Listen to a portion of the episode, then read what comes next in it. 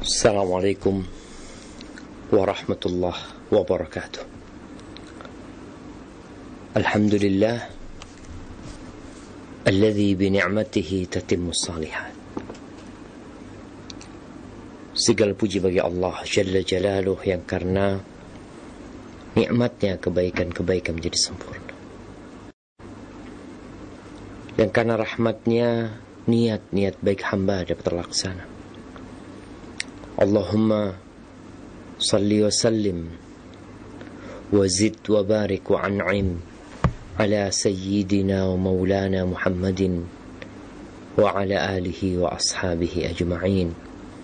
Ya Allah, semoga salat dan salam berkah dan nikmat senantiasa engkau curahkan untuk hamba kekasihmu untuk baginda Nabi kita Muhammad alaihi salatu wassalam untuk keluarga beliau untuk istri-istri beliau untuk Aisyah untuk Khadijah yang terutama untuk Aisyah untuk Hafsah untuk Ummu Salamah dan istri-istri Nabi yang lainnya serta untuk seluruh anak keturunan Nabi dan para sahabat yang mendampingi beliau radhiyallahu taala anhum ajma'in.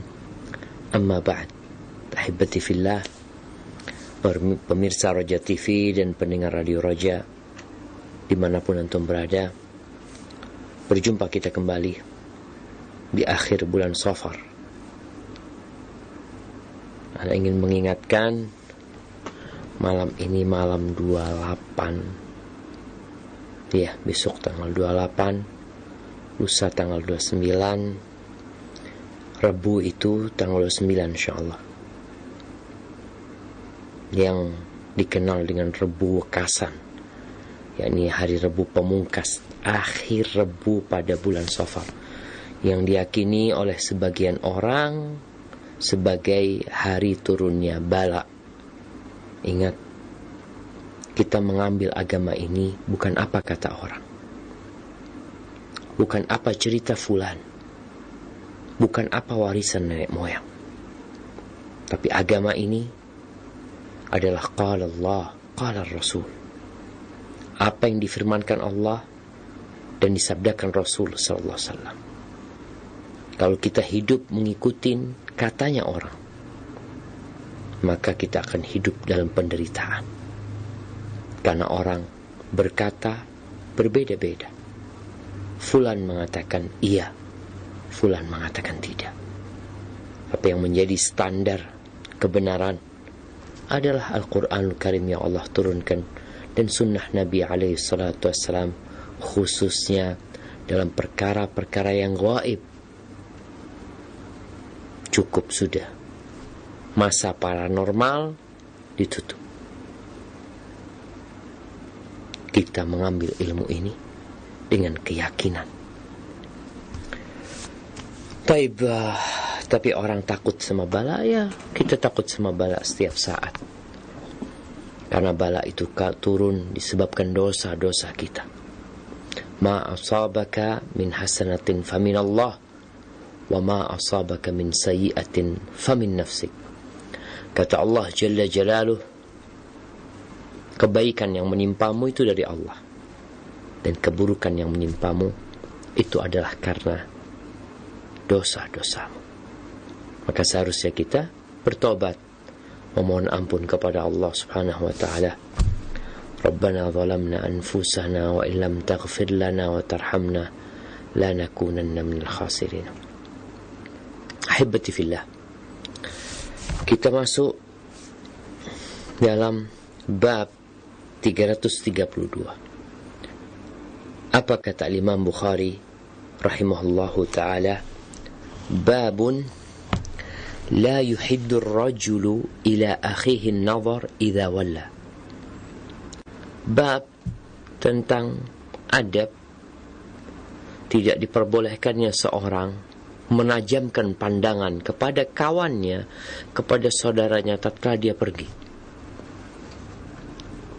Jadi kadang kala habis ngobrol, habis ketemu, habis cerita-cerita, kawannya pergi. Ada sebagian orang yang memandangnya dengan pandangan yang tajam. Kenapa? Ada apa? Apakah engkau tadi tatkala duduk ngobrol bersama dia hanya pura-pura baik kepada dia? Ketika dia pergi, seakan-akan ada dendam di diri kita. Di sini Al-Imam Bukhari menyebutkan sebuah athar dari seorang tabi'in yang bernama Mujahid ibn Jabr al-Makki. Kata Imam Bukhari, قال حدثنا بشير بن محمد قال أخبرنا عبد الله قال حدثنا حماد بن زيد عن ليث يعني ليث بن سعد عن مجاهد dari Mujahid rahimahullahu taala beliau mengatakan yukrahu ayyuhiddar rajulu ila akhihi nazar dibenci ya. Tidak disukai seorang itu menajamkan pandangan kepada saudaranya. Au yudbi'uhu basarahu idza walla. Atau diikuti dengan matanya ketika dia pergi. Au yas'aluhu au yas'alahu min aina ji'ta wa aina tadhhab atau menanyakan kepadanya dari mana engkau datang dan ke mana engkau pergi. Secara sanad, asar ini dhaif. Tapi kalau kita melihat sebagai sebuah adab ya, kita tuh kalau memandang orang nggak boleh tahu memandang matanya dengan pandangan yang tajam, memandang kawan kita dengan pandangan yang ya menunjukkan ada ketidaksukaan di dalam hati. Karena mata ini adalah jendelanya hati. Kelihatan orang kalau melihat orang lain memandang orang lain dengan pandangan yang penuh dengan kasih sayang pandangannya itu nggak tajam. Kalaupun menyorot ke mata orang tersebut biasanya akan ada senyuman. Seakan-akan mengatakan ahlan apa kabar? Kefalak karena ada yang namanya lughatul uyun, bahasa mata. Apa bahasanya orang-orang kontak iya apa? Kontak mata tuh. Jadi kalau kita kontak mata memandang dengan pandangan yang sopan, yang penuh penghormatan, maka nggak ada masalah. Makanya kadang-kala gara pandangan mata, orang tuh jadi ribut. Sampai mengatakan, kenapa kau lihat-lihat? Terus adabnya gimana? Ya udah, kalau mau ngelihat orang, sapa dia.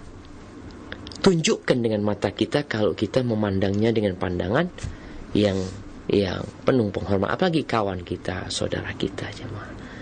Jadi ini untuk menjaga hubungan antara kita sebagai adab tatkala kita bermasyarakat. Kemudian ketika pergi jangan dilihatin terus orang itu. Lalu nih tentang pertanyaan, nggak nggak disukai tanya. Min aina jitan? Kau datang dari mana kau? Jadi kadangkala ada orang-orang yang sok akrab gitu jemaah.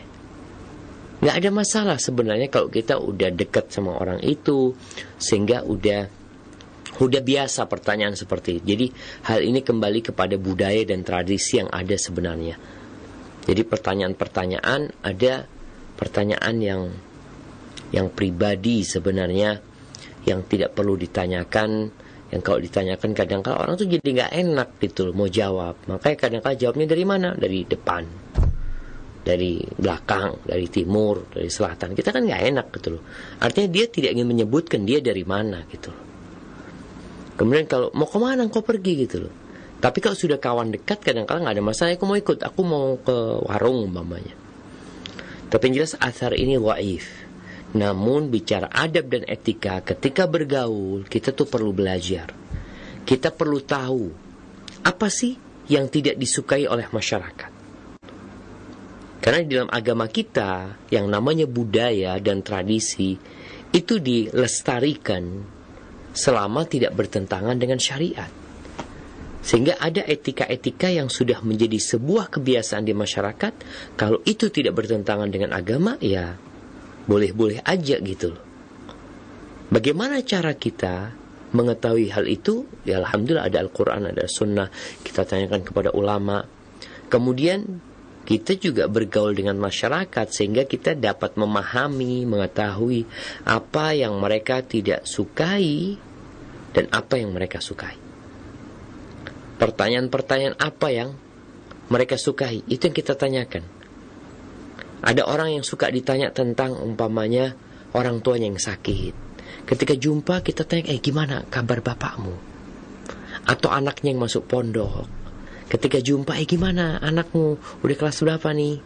Biasanya pertanyaan itu disukai gitu loh.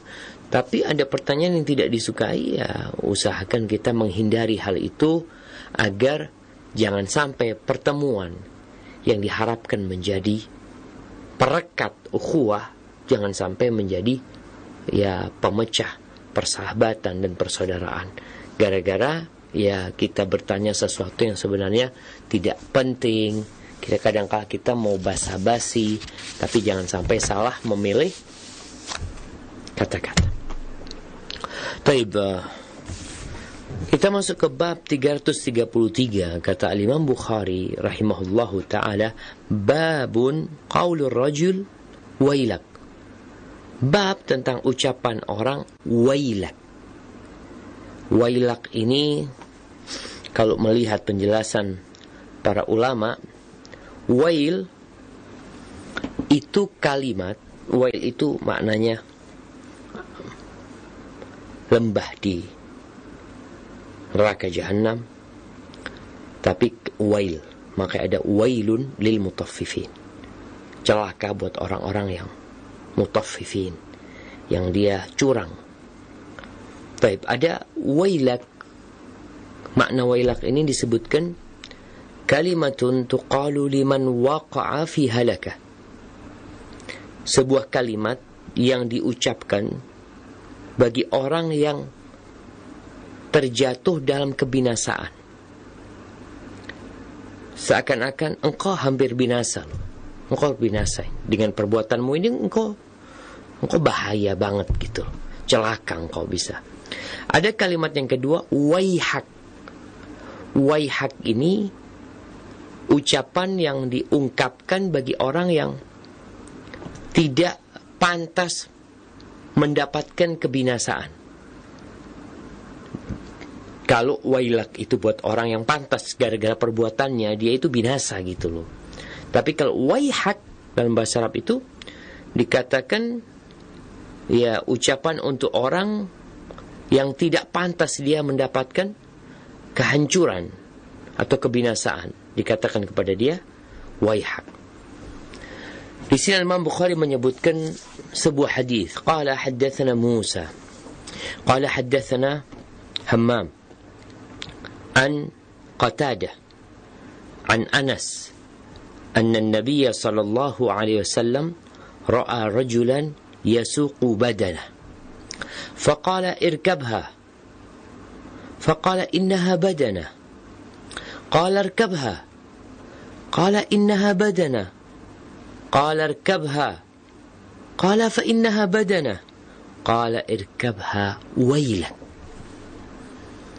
Di sini Imam Bukhari mengatakan telah mengajarkan kepada kami Musa dia berkata telah mengajarkan kepada kami Hammam dia meriwayatkan dari Qatadah bin Da'am as-Sadusi seorang tabi'in yang meriwayatkan dari sahabat Nabi Anas bin Malik radhiyallahu taala anhu bahwa Nabi alaihi salatu melihat seorang ini sepertinya dalam perjalanan melaksanakan umrah atau perjalanan melaksanakan ibadah haji orang ini sedang me memandu. Iya atau menggiring. Dia sedang menggiring seekor badanah badanah ini adalah onta atau sapi yang gemuk yang besar yang dihadiahkan. Niatnya itu dihadiahkan ke Mekah. Untuk Allah Azza wa Jal. Niatnya dihadiahkan untuk disembelih di Mekah sana. Biasanya dikasih tanda dikasih kalung dikasih apa sehingga orang-orang yang melihatnya tahu kalau itu hewan dihadiahkan ke Mekah untuk Allah Azza wa Jal. Sehingga bukan untuk diperjualbelikan, bukan untuk ditunggangi. Nabi melihat orang ini menggiring itu onta tidak menaikinya. Maka Nabi mengatakan kepada orang itu, Irkabha, engkau naiki onta itu. Lalu sahabat ini mengatakan, ini badana gitu loh. Karena dalam pandangan dia, yang namanya badana, yang namanya hewan ternak yang dihadiahkan untuk Mekah, untuk disembelih lillahi ta'ala di sana, itu nggak boleh ditunggangin. Karena udah diniatkan untuk Allah Azza wa Jal. Maka nggak boleh ditunggangin. Berarti kalau ditunggangin dia ambil manfaat dari badanah tersebut. Maka orang ini mengatakan, Ya Rasulullah, ini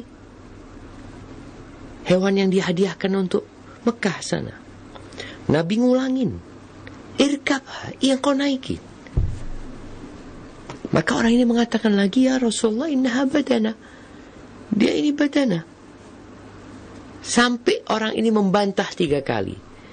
Dia mungkin berpikir Nabi nggak tahu kalau ini badana. Tapi Nabi tahu karena yang namanya onta yang dihadiahkan untuk Allah Azza wa Jal untuk dipotong di Mekah itu biasanya ada tandanya berbeda dengan onta yang disediakan untuk dikendarai. Maka orang ini bantah Nabi tiga kali. Boleh jadi dia berpikir Nabi nggak tahu atau dia nggak enak mau naiki gitu loh. Terakhir yang keempat Nabi SAW mengatakan irkabha wailak. Naiki kata dia. Naiki yang itu. Celaka engkau kata. Artinya kau, engkau hampir binasa gitu loh. Dengan membantah apa yang diperintahkan oleh Nabi SAW hampir binasa. Jadi memang terjadi khilaf di antara para ulama apakah diperbolehkan menaiki onta yang sudah diniatkan untuk menjadi hewan yang dikorbankan di Mekah. Di sini para ulama menyebutkan seperti ucapan Urwah bin Zubair Kemudian Ibnu Mundir menisbatkannya kepada Ahmad dan Ishaq dan Ahlu Zahir mereka membolehkan untuk menunggangi hewan yang dihadiahkan ke Mekah. Boleh gitu loh. Artinya mengambil manfaat karena kalau bicara onta ini kalau dari Medina ke Mekah itu kan cuma dipandu. Padahal orang yang jalan ini bisa mengambil manfaat dengan menaikinya dan itu tidak membatalkan niat untuk menghadiahkannya ke Mekah.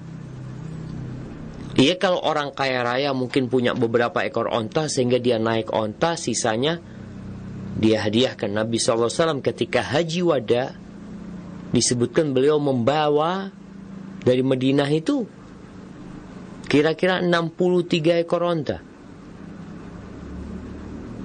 yang dihadiahkan ke Mekah. Kemudian Ali nanti membawa jadi 100 yang dibawa Nabi dan dibawa Ali ada 100 ekor onta yang dihadiahkan dan Nabi menyembelih 63 63 ekor dengan tangannya sendiri. Artinya keberadaan badanah itu ketika digiring ke Mekah kan ada orang-orang yang nggak punya kendaraan. Maka Nabi membolehkan bahkan memerintahkan orang ini untuk menaikinya. Jadi ini pendapat yang membolehkan secara mutlak. Itu pendapat uh, Urwah bin Zubair, diriwayatkan Imam Ahmad, ada Ishaq bin Rahuya dan Ahlu Zahir. Taib uh, dan Al-Imam juga berpendapat seperti itu. Adapun ulama lainnya, mereka membolehkan dinaiki kalau darurat. Darurat artinya dia nggak ada kendaraan gitu loh atau dia kecapean. Maka diperbolehkan. Sehingga kalau daruratnya udah habis oh udah ada tunggangan lain umpamanya ya udah. Dia turun jangan dia naikin. Jadi ini ada dua pendapat.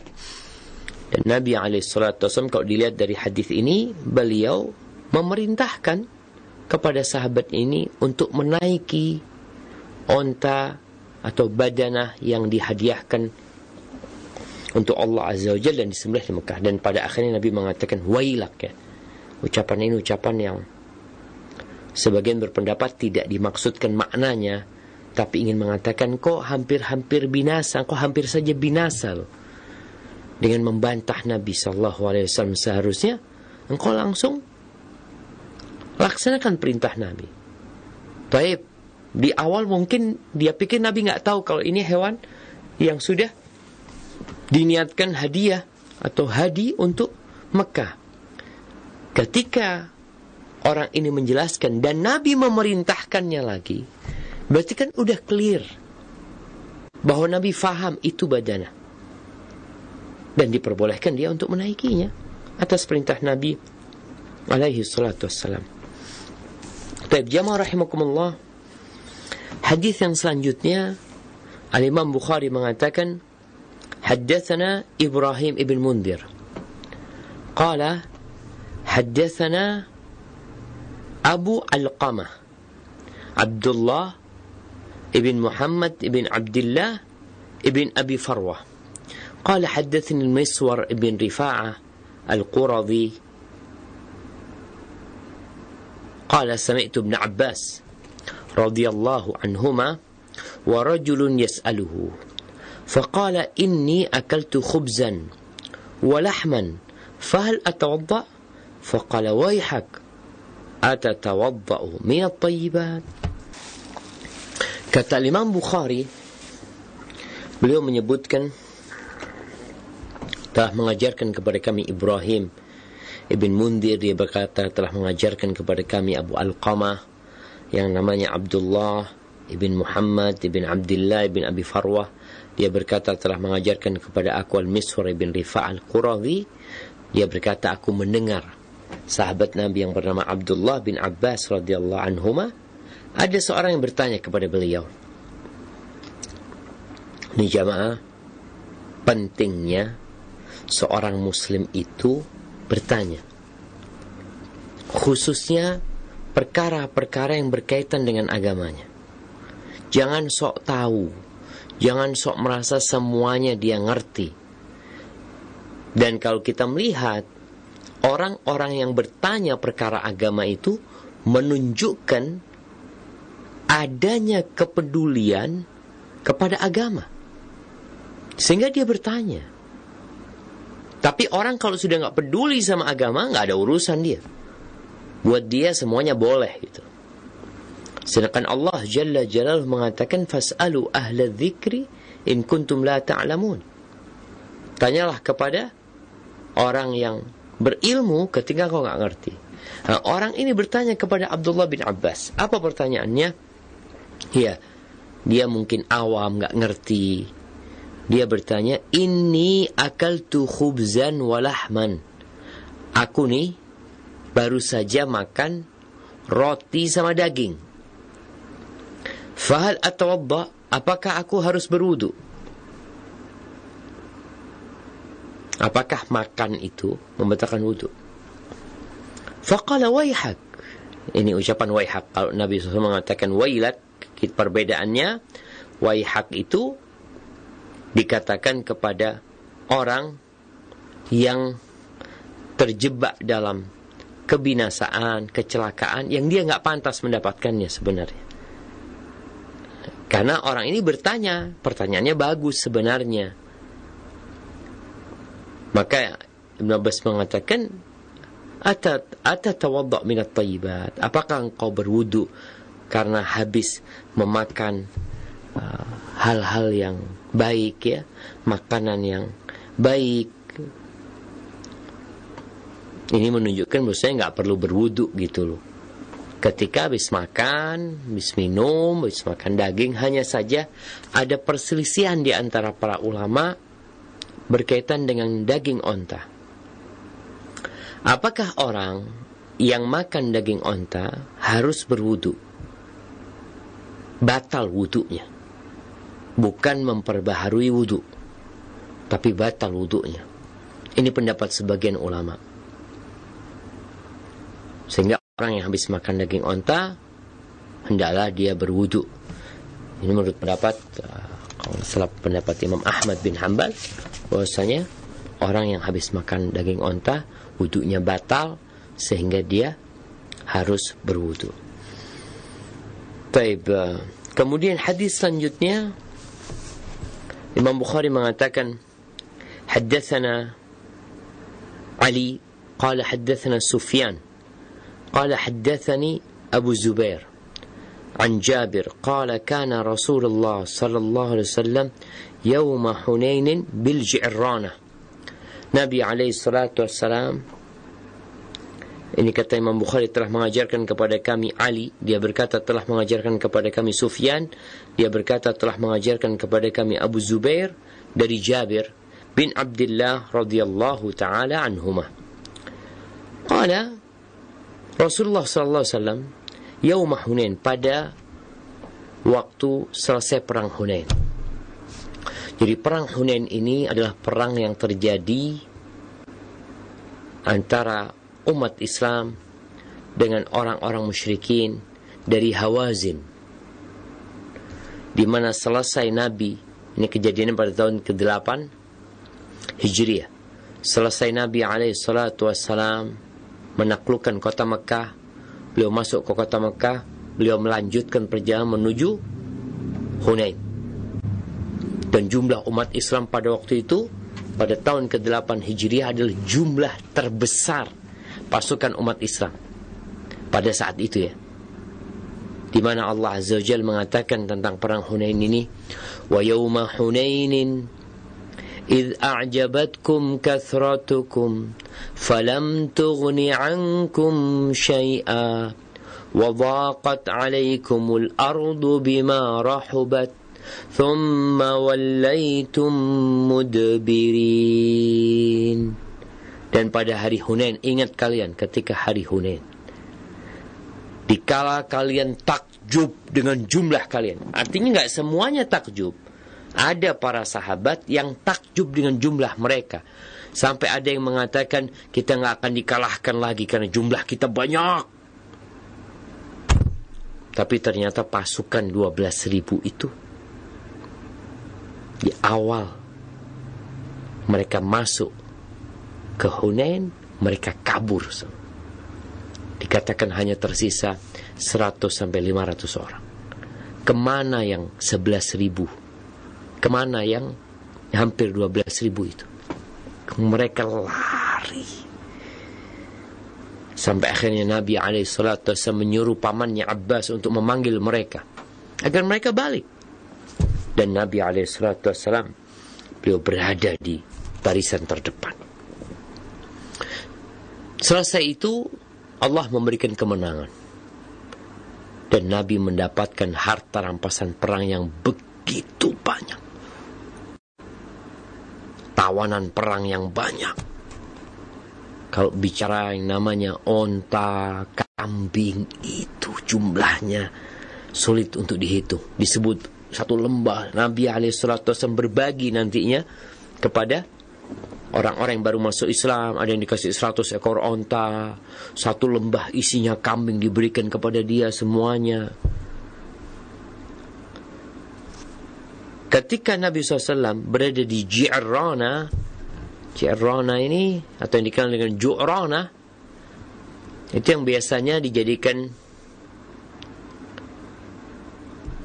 tempat ihram. Jadi orang yang umroh biasanya kadang-kala jemaah haji itu atau jemaah umroh ketika mereka keliling ya city tour nanti mereka ke Jirona di situ mereka niat untuk melaksanakan umroh padahal Nabi SAW ketika umroh dari Jirona ini memang beliau belum umroh gitu loh bukan beliau dari Mekah udah umroh kemudian keluar ke Jirona beliau umroh lagi dari Jirona enggak Nabi sekali aja umrohnya dari Jirona itu karena beliau ketika masuk ke kota Mekah tidak dalam kondisi berihram. Beliau masuk dengan pakaian perangnya. Dan tujuannya memang untuk menaklukkan kota Mekah di mana orang-orang musyrikin telah berkhianat dengan perjanjian yang dibuat antara mereka dengan Nabi alaihissalatu Sehingga ketika beliau pulang dari Hunain, beliau mampir di Jirana, di situlah dibagikan harta rampasan perang kepada umat Islam yang pembagiannya nggak rata. Nabi SAW ini kalau bicara keadilan bukan berarti sama. Ada orang yang dikasih lebih. Momennya ada fulan dikasih 100 juta, fulan dikasih 550 juta. Bisa jadi Nabi melihat kepada kebutuhan atau kepada kedudukan orang ini. Disebutkan watibru fi hijri biha Bilal wa huwa yaksim. Bilal itu memegang emas jemaah. Emas atau perak. Jadi tibir itu emas atau perak yang belum dijadikan uang. Karena uang pada masa itu adalah dinar, yang merupakan dari emas murni atau dirham yang terbuat dari perak. Jadi yang ada di Bilal itu bukan dalam wujud dinar dan dirham, tapi tibir. Emas yang belum dibuat apa-apa. Nabi bagi.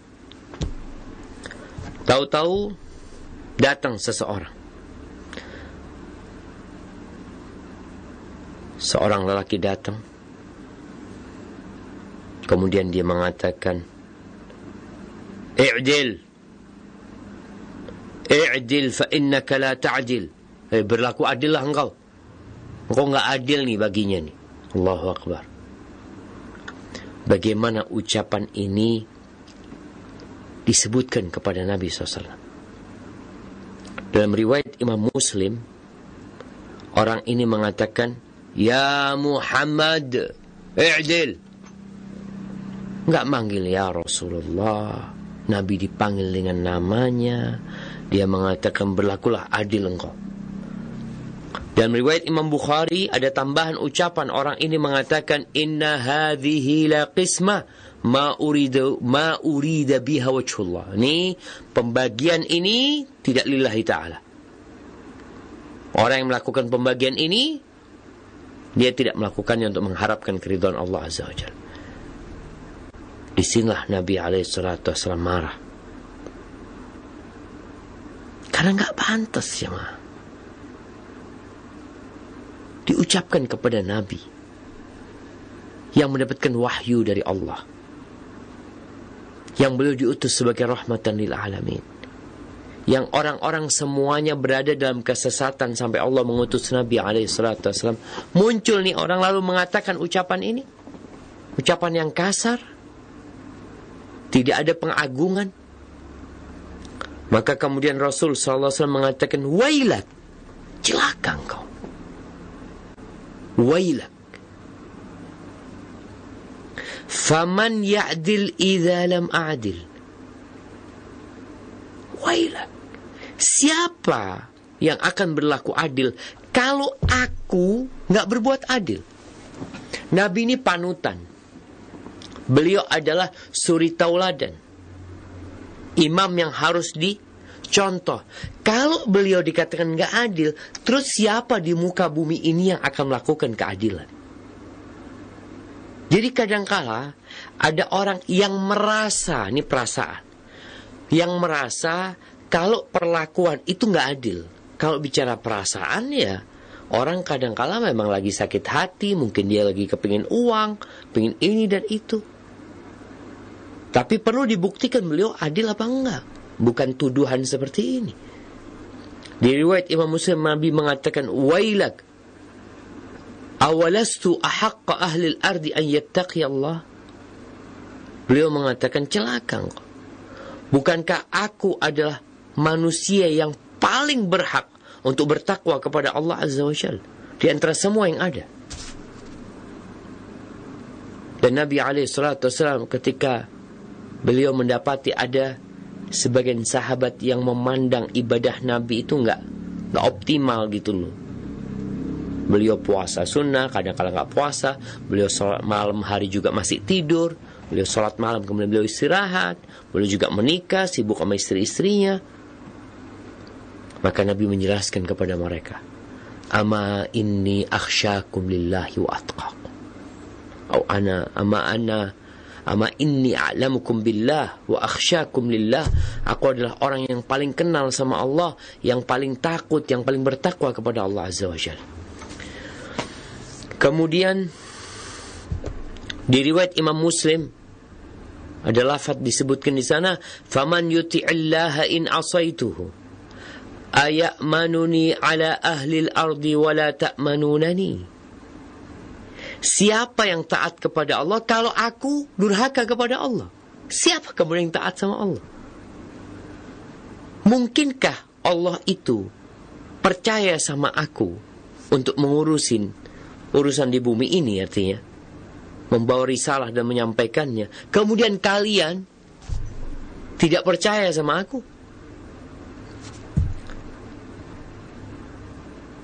Dan riwayat Imam Bukhari ada tambahan di situ. Laqad syaqitu illam adil. Aku telah sengsara kalau aku nggak berlaku adil. Di riwayat Muslim dikatakan waman ya'dil idza lam akun adil. Siapa yang akan berlaku adil kalau aku nggak adil? Laqad khibtu wa khasirtu in lam akun adil. Maka aku adalah orang yang merugi kalau aku nggak berlaku adil. Jadi ahibati fillah, ketika Nabi membagi itu, tadi udah disebutkan, Nabi membagi melihat kepada kebutuhan dan keperluan. Kalau orang kaya raya masa mau dikasih gitu loh. Atau beliau melihat orang-orang mu'allaf Orang-orang yang baru masuk Islam.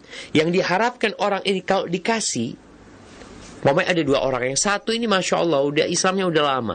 Dan dia taat banget sama Allah. Mungkin tidak dikasih orang itu tidak terlalu berharap. Tapi ada orang yang baru masuk Islam.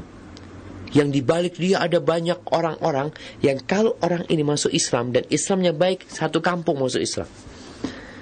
Jadi Nabi SAW seakan-akan memberi orang ini bukan bukan personnya yang dikasih, tapi ada maksud lain. Maka yang ada yang setelah dapat harta banyak dia pulang ke kaumnya mengatakan kepada masyarakatnya aslimu. Kalian masuklah Islam. Kalian tahu Muhammad itu berbagi harta yang tidak takut dengan kemiskinan Dan kita lihat bagaimana sabarnya Nabi alaihi salatu Disebutkan dalam riwayat lain Nabi mengatakan laqad udhiya Musa bi akthara min hadha fasabar.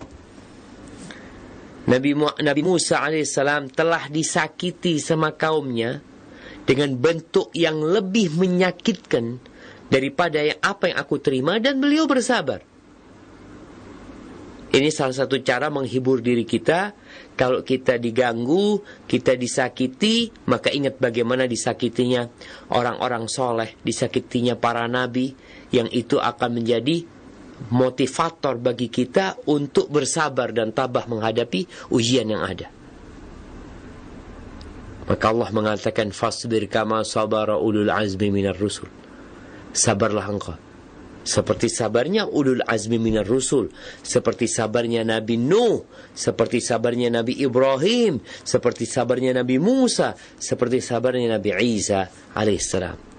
Jadi orang kadang-kadang nggak tahan, nggak tabah. Ah, engkau lihat tuh bagaimana orang-orang dahulu disakiti lebih parah.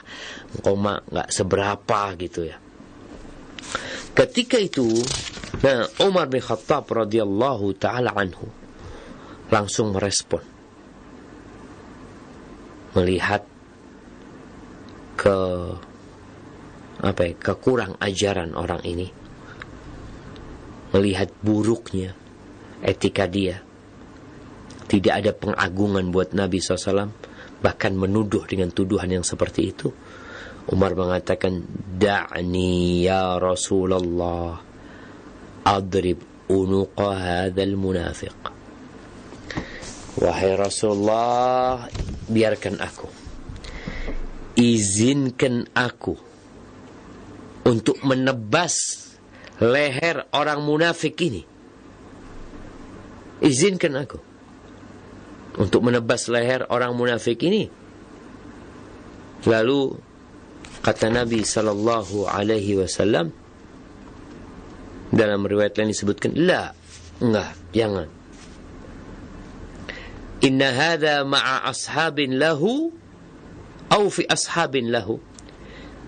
Sesungguhnya orang ini bersama sahabat-sahabat dia atau di tengah sahabat-sahabat dia yang rajin yaqra'un al-Qur'an rajin membaca Al-Qur'anul Karim la yujawizu taraqihim.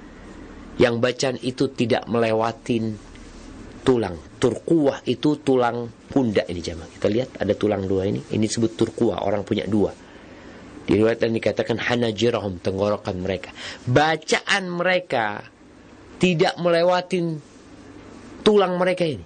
Nggak diangkat ke langit. Nggak ada. Jadi seperti orang-orang yang membaca tapi nggak ada gunanya. La yujawizu taraqiyahum. Yamruquna minad din kama yamruqus sahmu minar ramiyah. Mereka keluar dari agama seperti keluarnya anak panah. Ketika dilemparkan anak panah itu kemudian menembus buruan binatang buruan tembus lewat tuh. Seperti itu. Di sini ada sebagian ulama yang berpendapat bahwasanya orang-orang khawarij ini hadis tentang orang-orang khawarij mereka adalah orang-orang yang dikenal rajin beribadah tapi salah jalan sehingga menganggap yang benar salah, yang salah benar. Seperti kejadian mereka mereka melihat Nabi alaihi mereka berpandangan bahwasanya Nabi nggak adil. Ini pandangan orang-orang Khawarij. Bagaimana kemudian mereka berontak kepada Utsman bin Affan? Karena dianggap Utsman nggak benar. Oh, ya gimana Nabi aja dianggap nggak adil, apalagi sahabat yang lainnya. Bagaimana mereka memerangi Ali bin Abi Thalib dianggap Ali sudah keluar dari jalan. Bagaimana mereka kemudian membunuh Ali bin Abi Thalib. Abdurrahman bin Muljim. Abdurrahman bin Muljim ini guru ngaji. Guru ngaji. Yang Umar bin Khattab radhiyallahu anhu ketika mengirim dia Umar mengatakan dekatkan rumah Abdurrahman ini dari masjid. Karena dia orang yang rajin baca Quran, yang ngajarkan Quran. Tapi seperti yang diucapkan Nabi SAW, mereka membaca Al-Quran Karim tapi tidak melewati tulang pundak mereka. Gak diangkat. Gara-gara ada yang salah dengan hati mereka. Jadi hadis ini dijadikan dalil bahwasanya orang-orang khawarij itu kafir. Tapi disebutkan bahwa Ali bin Abi Thalib pernah ditanya Akufarun hum, apakah orang-orang khawarij itu yang memerangi Ali bin Abi Thalib pada waktu itu? Mereka orang-orang kafir? La minal kufri farru. Mereka ingin lari dari kekufuran. Seperti tadi orang ini ketika mengatakan i'dil ya Muhammad, dia ingin lari dari kezaliman. Dia tidak ingin berbuat zalim dan dia tidak mau membiarkan kezaliman terjadi. Dia lihat bagaimana pembagian ini kok kayaknya nggak benar nih. Jadi dia sebenarnya ingin lari dari kezaliman, ingin lari dari kekufuran, akhirnya terjebak dalam perbuatan dosa yang lainnya. Qila amunafiqun. Terus mereka bukan kafir, terus mereka orang-orang munafik. Kata Ali bin Abi Thalib, "Innal munafiqina la yadhkuruna Allah illa qalilan." Wa haula'i yadhkuruna Allah bukratan wa asila. Kata Ali, orang munafik Allah menyebutkan tentang mereka. Mereka jarang berzikir. Mereka mengingat Allah sedikit. Sedangkan orang-orang khawarij ini, oh, pagi dan petang terus berzikir mereka. Mereka orang-orang yang banyak ibadahnya. Qaumun asabathum fitnah fa'amu wasammu. Mereka adalah satu kaum yang terkena fitnah sehingga mereka jadi buta dan jadi tuli. Makanya kadang-kala orang-orang seperti ini kalau dikasih nasihat itu nggak mempan. Bagaimana kita melihat ya, seperti kejadian di Mekah, di Medina, kelompok-kelompok Khawarij. Ada cerita ketika itu kita di Medina, bagaimana mereka datang ke Masjid Nabawi pada waktu bulan Ramadan. Biasanya di halaman masjid atau di luar halaman masjid ada orang-orang yang membuka sufroh, hamparan untuk berbuka. Ketika itu ada tentara-tentara yang membuka hamparan untuk berbuka, ada seorang pemuda dikatakan, Hai fadl, fadl. Udah waktunya adzan dia disuruh makan bersama. Ketika dia makan bersama di sana, buka bersama, dia melakukan bom bunuh diri. Dia menghancurkan dirinya dan beberapa mati di sana. Bayangkan Orang kalau sudah terkena fitnah, tuli dan buta. Ketika sebagian orang-orang mereka di penjara, didatengin oleh para ulama, diajak dialog, dikasih nasihat. Apa kata mereka? Kalian kafir semuanya. Allahu Akbar. Ya kita lihat bagaimana sikap nenek moyang mereka kepada Nabi SAW yang mengatakan i'dil fa innaka lam ta'dil ya Muhammad i'dil Muhammad berakulah adil engkau belum adil seperti itu Taib uh, di riwayat Imam Muslim dan Imam Bukhari Khalid bin Walid berkata juga ketika Umar menawarkan diri untuk memenggal leher orang ini Khalid juga menawarkan, Ya Rasulullah, ala adrib unuqah. Apakah aku tidak penggal lehernya?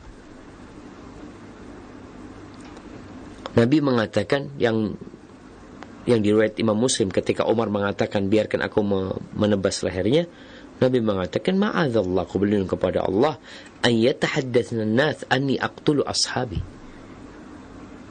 Aku berlindung kepada jangan sampai orang-orang menyebarkan berita, isu, aku membunuh sahabat-sahabatku sendiri. Artinya orang ini secara kasat mata terhitung di dalam barisan sahabat.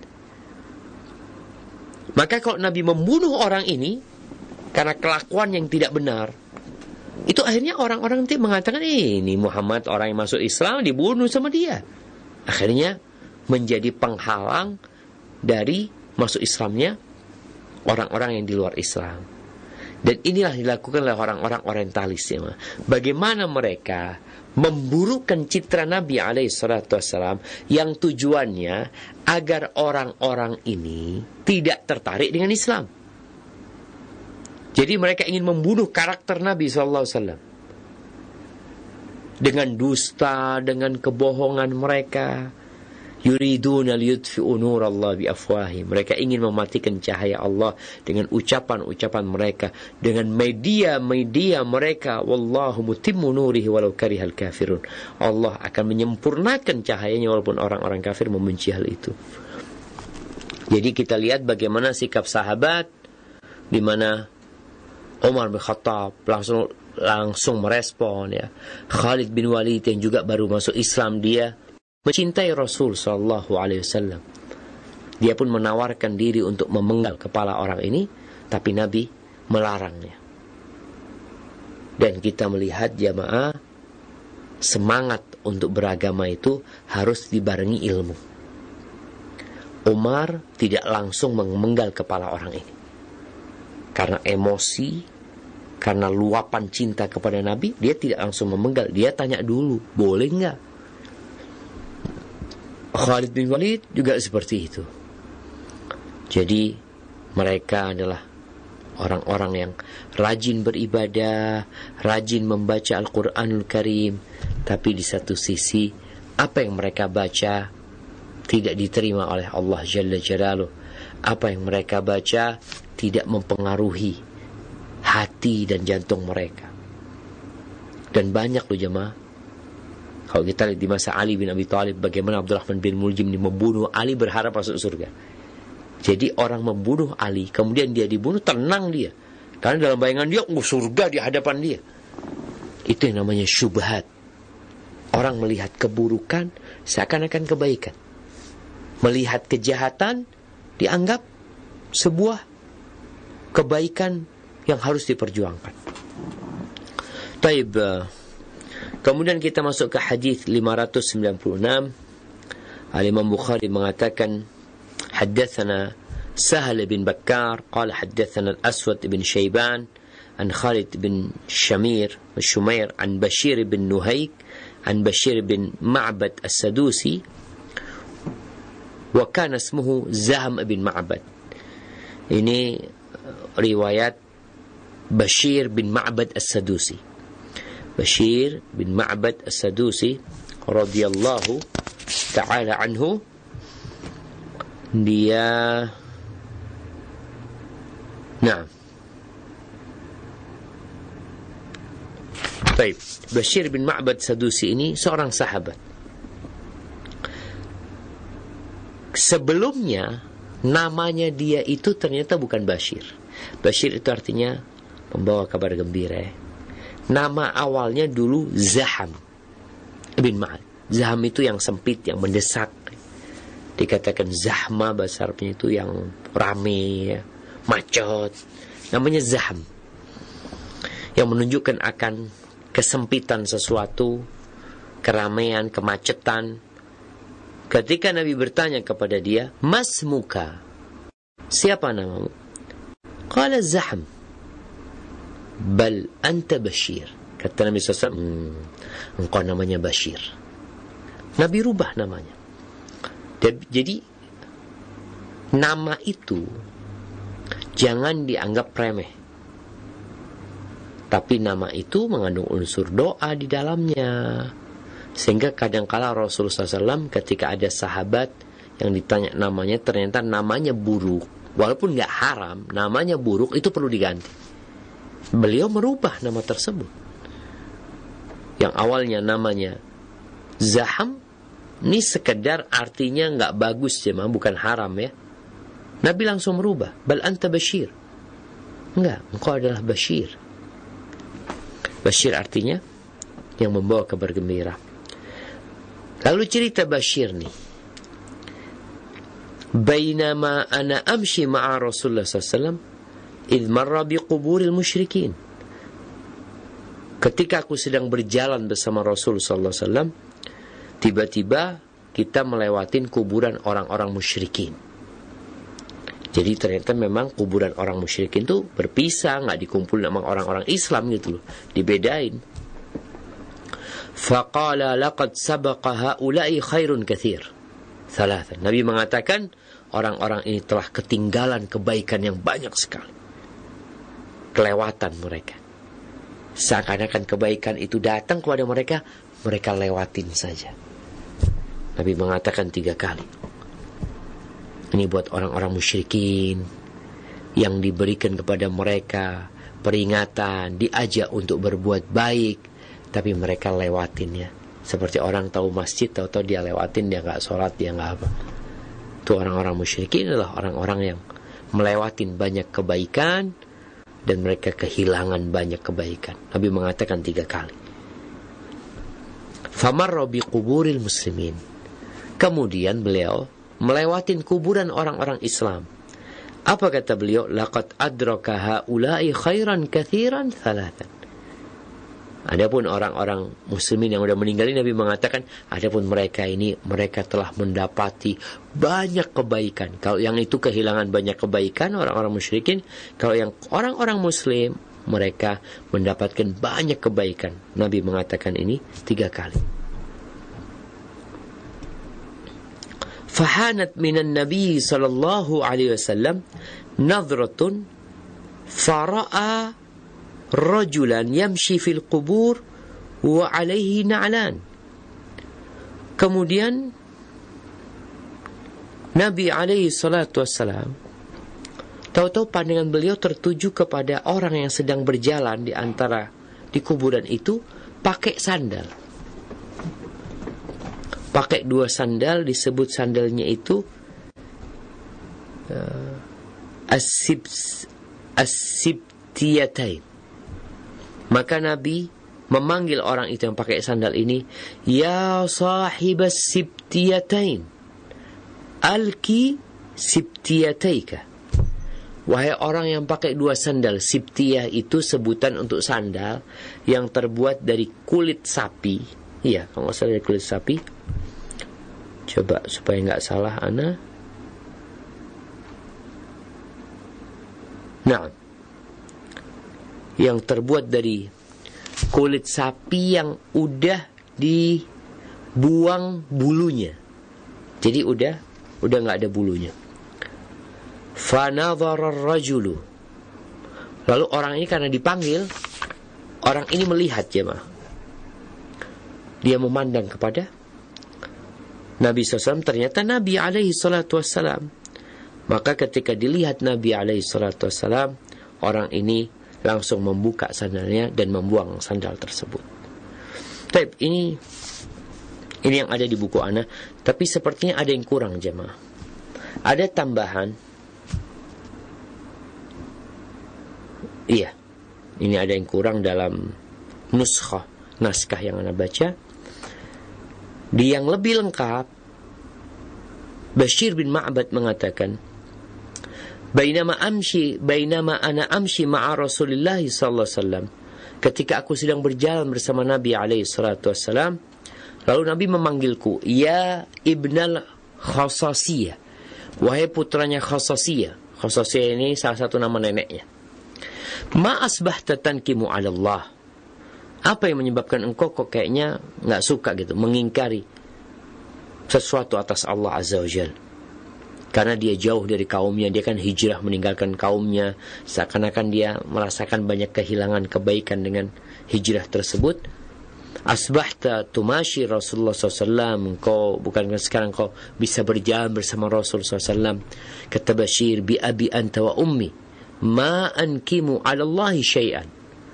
Dia mengatakan Ya Bapak dan Bi abi anta wa ummi ini Ucapan Aku siap menjadikan ayah dan bundaku itu menjadi tebusan untuk engkau ya Rasulullah. Sama sekali aku tidak mengingkari atas kebaikan yang telah Allah berikan kepada aku. Kullu khairin qad asabtu. Semua kebaikan sudah aku dapatkan. Setelah itu cerita melewati kuburan tadi. Baik, uh, di sini disebutkan bahwa orang ini akhirnya membuang, melemparkan sandalnya. Ahibati fillah, berkaitan dengan hukum melewati atau berjalan di kuburan dengan sandal. Ini ada khilaf di antara para ulama, tapi yang jelas yang lebih utama adalah kalau lewat kuburan, berjalan di kuburan, jangan pakai sandal. Itu yang lebih utama. Karena Nabi memanggil orang ini untuk melemparkan sandalnya. Tapi kalau memang di kuburan itu mungkin ada kotoran, ada duri, ada sesuatu yang membahayakan, maka nggak ada masalah dia pakai sandalnya. Karena Rasul SAW juga menjelaskan bahwasanya bagaimana mayit yang berada di kuburan ketika dikuburkan dan orang-orang pergi, dia mendengar suara Qur'ani alihim, suara sandal mereka yang melangkah ketika mereka pulang. Jadi menunjukkan bahwasanya sebenarnya nggak apa-apa, tapi lebih utama kalau kita jalan di kuburan untuk tidak menggunakan sandal kita sebagai bentuk penghormatan kepada orang-orang yang meninggal dunia di sana. Eh, itu jadi lebih lebih utama buat kita.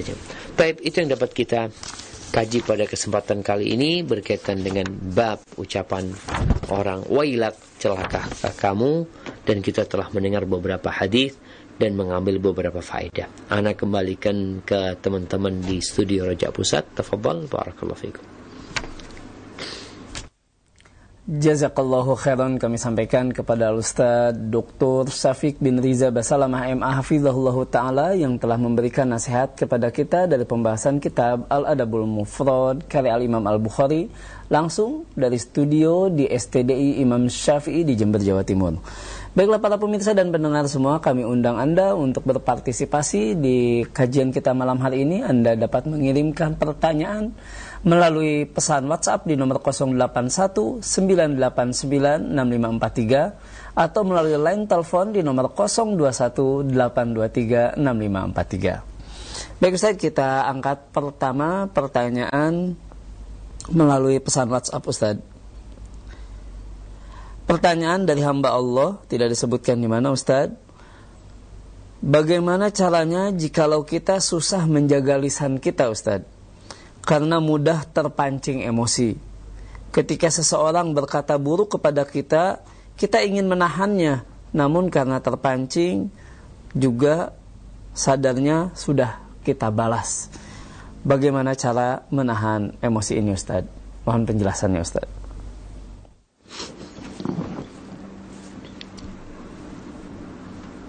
Masya Allah. Nah. Ahibati fillah.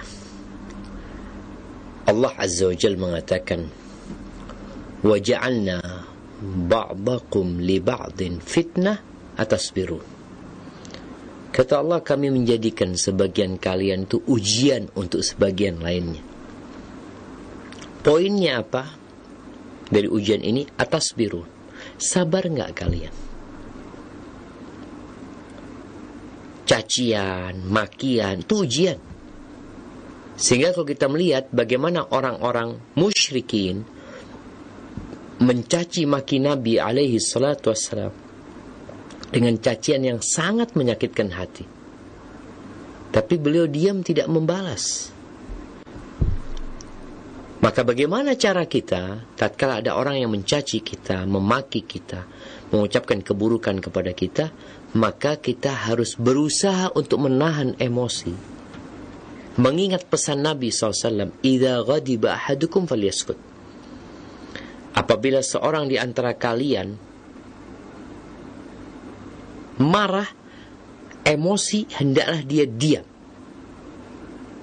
Kenapa? Kalau dia nggak diam, dia akan mengeluarkan ucapan-ucapan yang pada akhirnya dia menyesal.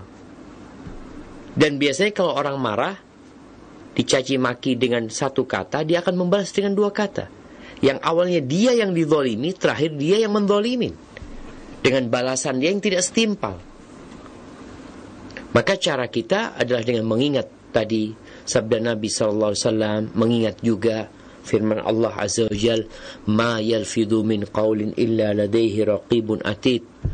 Tidaklah apa yang diucapkan oleh manusia melainkan ada raqib atid. Ada yang mengawasi dan ada yang mencatatnya. Sehingga hal ini membuat kita lebih menahan diri pernah Abu Bakar Siddiq radhiyallahu taala anhu dimaki oleh seseorang di majlis Nabi wasallam. Ketika dimaki Nabi diam dan Abu Bakar diam. Kemudian Abu Bakar membalas makian orang tersebut. Nabi kemudian pergi. Nabi menjelaskan ketika Abu Bakar diam, sebenarnya ada malaikat yang me melindungi menguatkannya tapi ketika Abu Bakar membalas datang setan udah Nabi pergi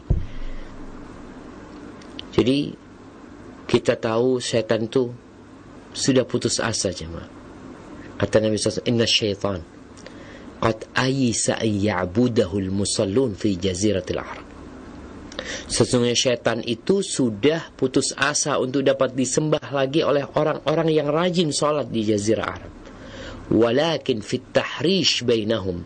Tapi apa yang dilakukan setan? Dia akan berusaha untuk mengadu domba antara orang ini. Yang salah satu caranya adalah lisan. Lisan ini dapat menyulut api peperangan. Lisan ini. Makanya Allah Azza wa Jal memberikan arahan kepada kita menghadapi orang-orang yang menyakiti kita dengan apa? Idfa' billati hiya ahsan. Fa idza alladhi bainaka wa bainahu adawatun ka'annahu waliyun hamim. Balaslah dengan yang lebih baik. Dengan yang lebih baik, bukan dengan yang sama. Padahal orang itu melakukan kejahatan ya. Melakukan keburukan, bukan keburukan dibalas keburukan, nggak selesai kalau dia memaki kita memaki nggak akan ada ujungnya orang akan pinter-pinteran memaki dia akan berinovasi memilih kata-kata cacian dan makian. Dia akan lakukan itu. Tapi ketika dibalas dengan yang lebih baik, orang itu memaki, mencaci, katakan jazakallah khair, barakallah fiq. Nah, anak yang salah, anak minta maaf. Semoga Allah memberikan hidayah kepada anak. Sehingga orang yang memaki nggak punya jalan untuk menambah makiannya. Karena orang ini udah udah angkat tangan seakan-akan. Maka itu yang harus dilakukan. Jadi jangan sampai kita terpancing emosi kita, kemudian setan hadir, sesuatu yang sebenarnya simple dan dapat diselesaikan gara-gara setan hadir jadi besar yang menyebabkan kita nggak mau bertegur sapa dengan fulan. Bahkan nanti akan mengantarkan kita kepada ribain fulan menceritakan keburukan fulan. Oh ana pernah dimaki sama fulan. Ana seperti ini. Akhirnya antum yang awalnya dapat pahala sekarang antum bagi pahala sama orang tersebut. Sayang. Dan penghuni surga itu kata Allah azza wajal wal kadhimin al ghaidh dia adalah orang-orang yang pandai menahan emosinya. Barakallahu fikum. Nah. Jazakallahu khairan Ustaz atas penjelasannya dan berikutnya kami coba angkat penanya melalui line telepon di 021 823 6543. Kami persilahkan. Halo, Assalamualaikum warahmatullahi wabarakatuh. Waalaikumsalam warahmatullahi wabarakatuh. Dari siapa di mana Ibu? Dari Ibu Kamina di Cibinong. Baik, silahkan Ibu. Ustaz, Nah, ini Tat, dari Ibnu Umar radhiyallahu anhu menyatakan Rasulullah SAW bersabda, siapa yang ingin melihat hari kiamat seolah-olah terlihat kasat mata, hendaklah ia membaca ijaz samsu kuhirat, surat at-takfir, ijaz sama batarat, surat al-binta, dan ijaz sama uzakot, surat al-insa. Nah, pengertiannya gimana, Tat? Dengan hadis ini. Mohon saya tetap jazakumullah khairan. Assalamualaikum warahmatullahi wabarakatuh. Waalaikumsalam warahmatullahi wabarakatuh. Tafadhol Ustaz. Waalaikumsalam warahmatullahi wabarakatuh. Masya Allah. Naam. Barakallahu fiik. Ahibati fillah. Kiamat itu sesuatu yang akan hadir orang itu biasanya kepingin tahu gitu loh. Bagaimana kejadiannya. Seperti apa proses terjadinya kiamat nantinya. Kehancuran dunia. Yang Allah Azza wa Jal mengatakan, Inna ja'alna ma'alal ardi zinatan laha. Sesungguhnya kami menjadikan semua yang ada di muka bumi adalah perhiasan linabluwahum ayyuhum ahsanu amala.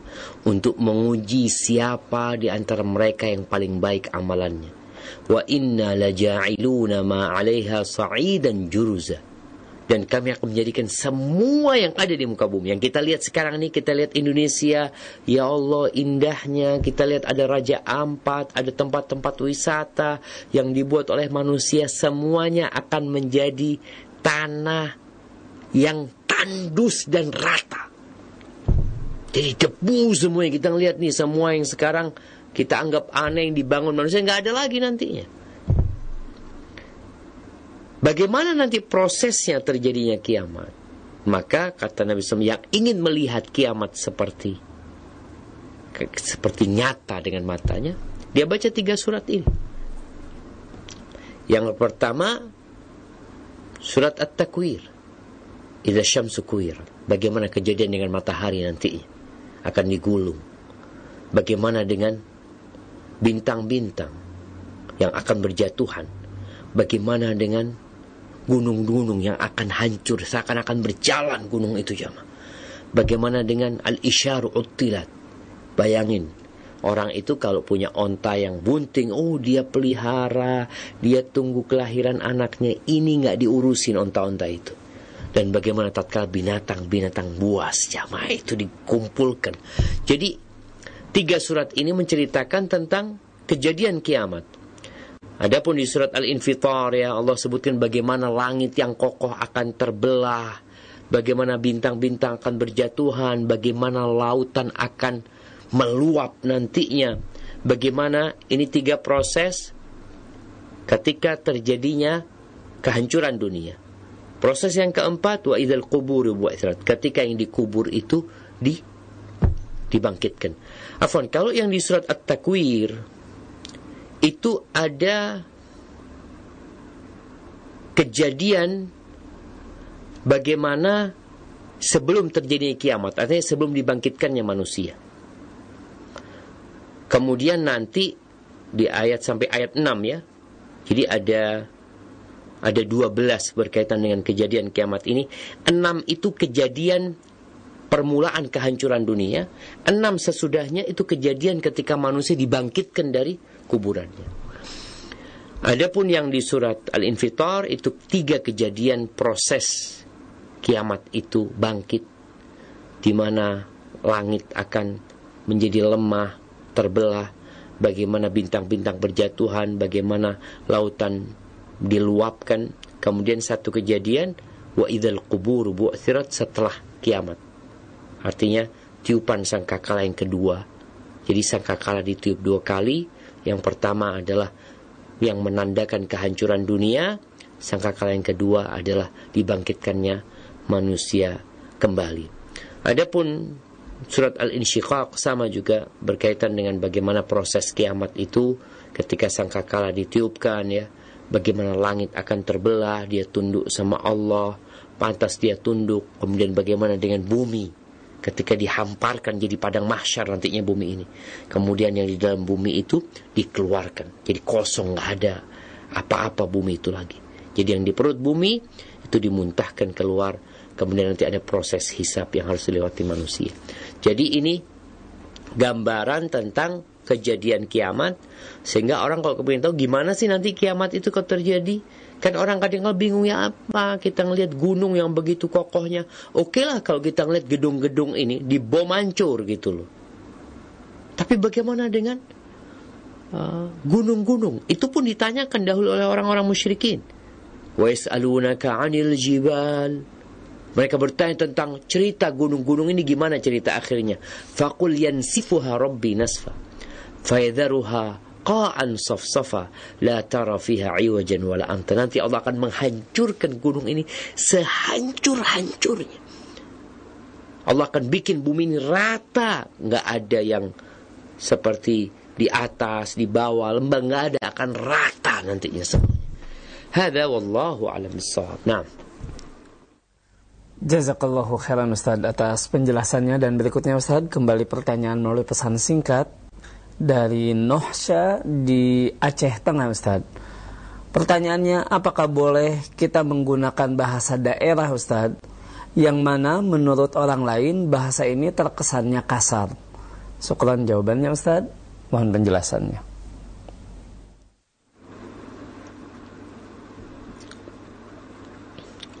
Barakallahu fikum. Naam, ahibati fillah. Bicara bahasa Allah Azza Jal mengatakan waqulu linnasi husna. Katakan kepada manusia itu ucapan yang baik. Maka kita perlu memilih kalimat-kalimat yang baik ketika berbicara sama orang.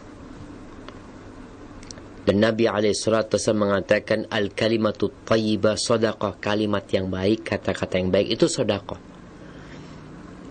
Tatkala kita berbicara dengan bahasa daerah yang nanti dapat dimengerti dengan pengertian yang tidak baik, maka tinggalkan. Dianggap kasar umpamanya oleh orang tersebut. Padahal kalau di kampung kita ini nggak apa-apa gitu loh. Tapi orang itu harus menyesuaikan. Contoh umpamanya. Orang-orang Jakarta biasa ngomong lu gue. Mungkin buat mereka biasa. Tapi kalau ini digunakan untuk berbicara dengan orang yang lebih tua atau orang yang bukan orang Jakarta menggunakannya kepada orang non Jakarta juga akhirnya dianggap kasar gitu Subhanallah. Anak kadangkala, anak bukan kadangkala, anak beberapa kali ditegur. Ada yang menegur anak Ustadz, Ustadz kalau ceramah dan itu Ustadz Ana jazahullah khair ya. Dia mengatakan kalau engkau ceramah ngomong jangan pakai kalimat ente kalimat ente anta. Karena kalimat ini kurang baik gitu loh. Oke kalau diucapkan sesama kawan ya mungkin biasa. Tapi kalau dalam ucapan-ucapan resmi kepada orang-orang yang mungkin gak akrab dianggap kurang baik, maka katakan anta atau antum umpamanya. akan lebih baik. Maka bagi siapa saja yang berbicara, lihat lawan bicaranya. Kemudian pilih kata-kata yang baik. Sehingga apa yang diucapkan tidak menimbulkan konflik. Tidak menimbulkan ya nggak jadi apa istilahnya nggak jadi buruk dalam pemahaman orang-orang kadang-kala jadi kontroversi gara-gara ungkapannya. Padahal niatnya baik sebenarnya sih. Tapi gara-gara menyampaikannya di tempat yang tidak tepat dengan lawan bicara yang mungkin tidak faham dengan apa yang kita sampaikan akhirnya jadi buruknya gitu ya. Hadza wallahu alam bissawab. Nah Jazakallahu khairan Ustaz atas penjelasannya. Dan untuk yang berikutnya kita coba angkat kembali pertanyaan melalui line telepon. Kami persilahkan. Iya. Silakan. Assalamualaikum Ustaz. Waalaikumsalam warahmatullahi wabarakatuh. Dengan siapa di mana Ibu? Dengan Ibu Elsi di Polewali Sulawesi Barat. Baik, silakan Ibu. Assalamualaikum Ustaz. Waalaikumsalam warahmatullahi wabarakatuh. Ya, uh, ini Ustaz, ada apa? Anda pernah baca di uh, dalam hadis uh, kurang lebih seperti ini artinya bahwa ada apabila uh, seorang ibu uh, kehilangan anak bayinya itu jaminan surga buat si ibunya ini. Nah, apakah konteks daripada hadis ini berlaku juga kepada uh, ibu yang keguguran maksudnya uh, masih dalam bentuk janin seperti uh, keguguran begitu Ustaz. Kemudian yang kedua uh, terkait dengan pemberian nama. Uh, anak kan seorang mualaf Ustaz. Uh, nama saya kan uh, uh, terus uh, ketika udah uh, masuk agama umur agama Islam uh, di suami ini memberi menambah nama Siti di belakangnya. Apakah itu nama yang dulu digabung dengan nama uh, mungkin uh, apa uh, nama Islam begitu Siti Elsa jadi di dalam KTP Ale itu namanya Elsa begitu Ustaz. Silakan ya Ustaz gimana? Baik. Begitu Ustaz. Barakallahu. Assalamualaikum warahmatullahi wabarakatuh. Waalaikumsalam warahmatullahi wabarakatuh. Tafadhol Ustaz. Waalaikumsalam warahmatullahi wabarakatuh. Baik, uh, Ana nggak dengar yang berkaitan dengan nama tadi. Namanya beliau siapa di KTP? Kalau tidak eh, kalau tidak salah Elsa Ustaz. Jadi diberikan nama depan setelah masuk Islam Siti. Jadi Siti Elsa. Elsa. Iya. Siti Elsa gitu. Nah. Masya Allah. Baik, ahibati fillah. Berkaitan dengan hadis bahwasanya orang yang ditinggal mati oleh anaknya yang belum balik. Di mana anak-anak itu kelak akan memberikan syafaat kepada kedua orang tuanya.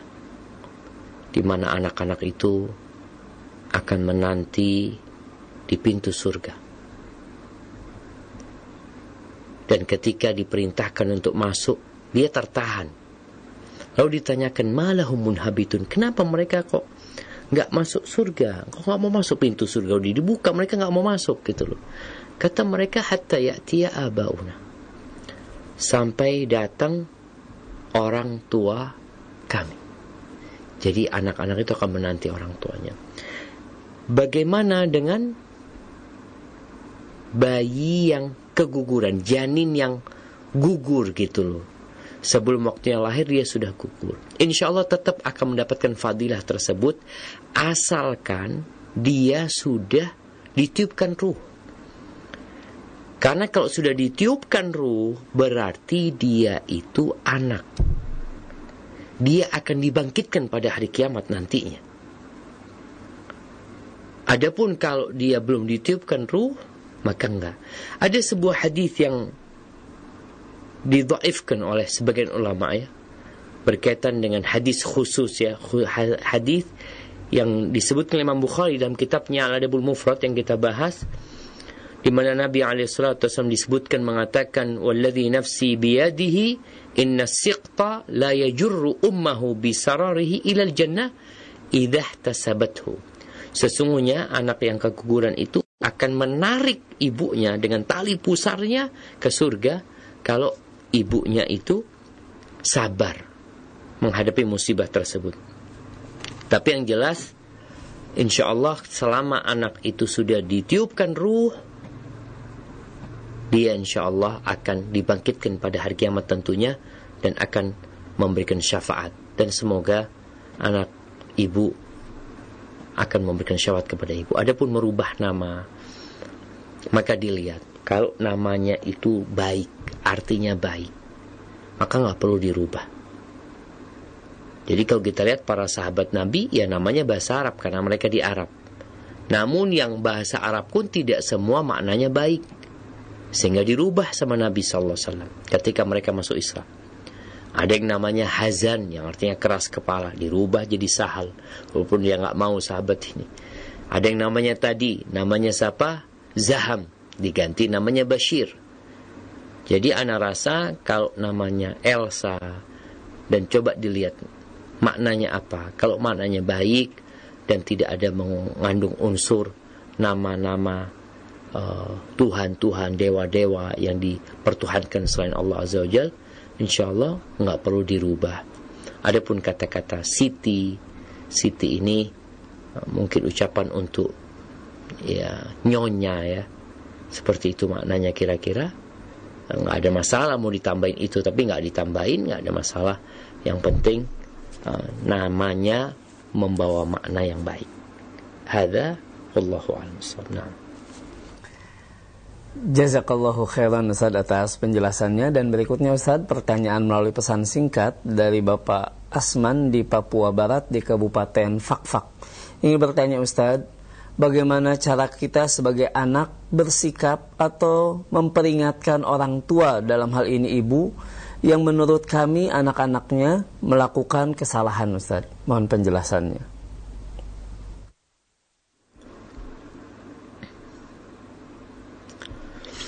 Barakallahu fiik. Naam ahibati fillah.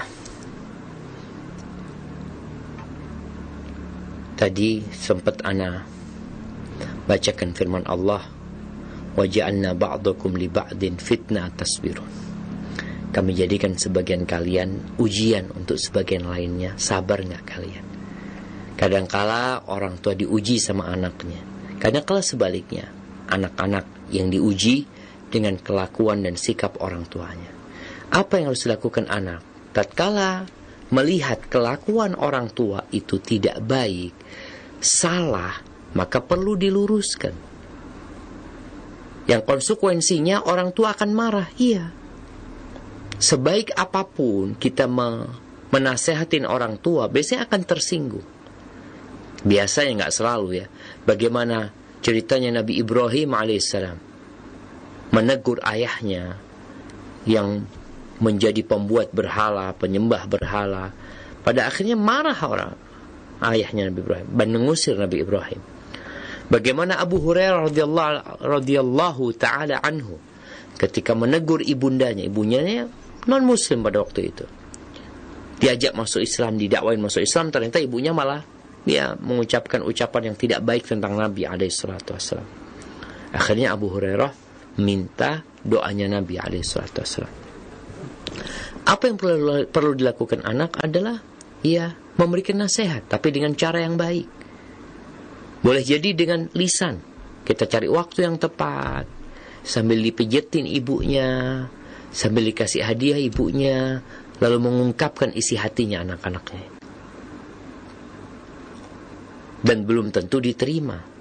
Tapi tugas kita adalah menyampaikan sebagaimana ayahnya Nabi Ibrahim tidak menerima dakwah putranya sendiri. Kemudian kalau lewat lisan nggak mampu, karena setiap kali ngomong sama orang tua, orang tua marah-marah, nggak mau mendengarkan, mungkin bisa dengan cara tulisan. Tulislah untuk orang tua surat cinta kepada ibu Jadi anak sedih ya kadang kala ada pertanyaan yang ibunya na'udzubillah min dalik melakukan uh, hubungan yang tidak benar dengan laki-laki lain. Melakukan tindakan-tindakan yang membuat hati anaknya seperti teriris-iris. Ya, Bismillah engkau dengan menulis surat cinta buat seorang ibu sampaikan di awal surat itu ucapan terima kasih atas apa yang telah dilakukan ibu selama ini kepada anak-anaknya sehingga anak-anak jadi orang-orang yang yang baik, yang sukses ya. Kemudian uh, minta maaf sama ibu karena belum bisa berbakti. Kemudian yang ketiga baru permohonan yang isinya nasihat untuk orang tua. Hada wallahu alam. Nah. Jazakallahu khairan Ustaz dan tampaknya pertanyaan tadi menjadi penutup untuk sesi tanya jawab di kesempatan kita malam hari ini Ustaz. Tafadol ikhtitam dari antum Ustaz.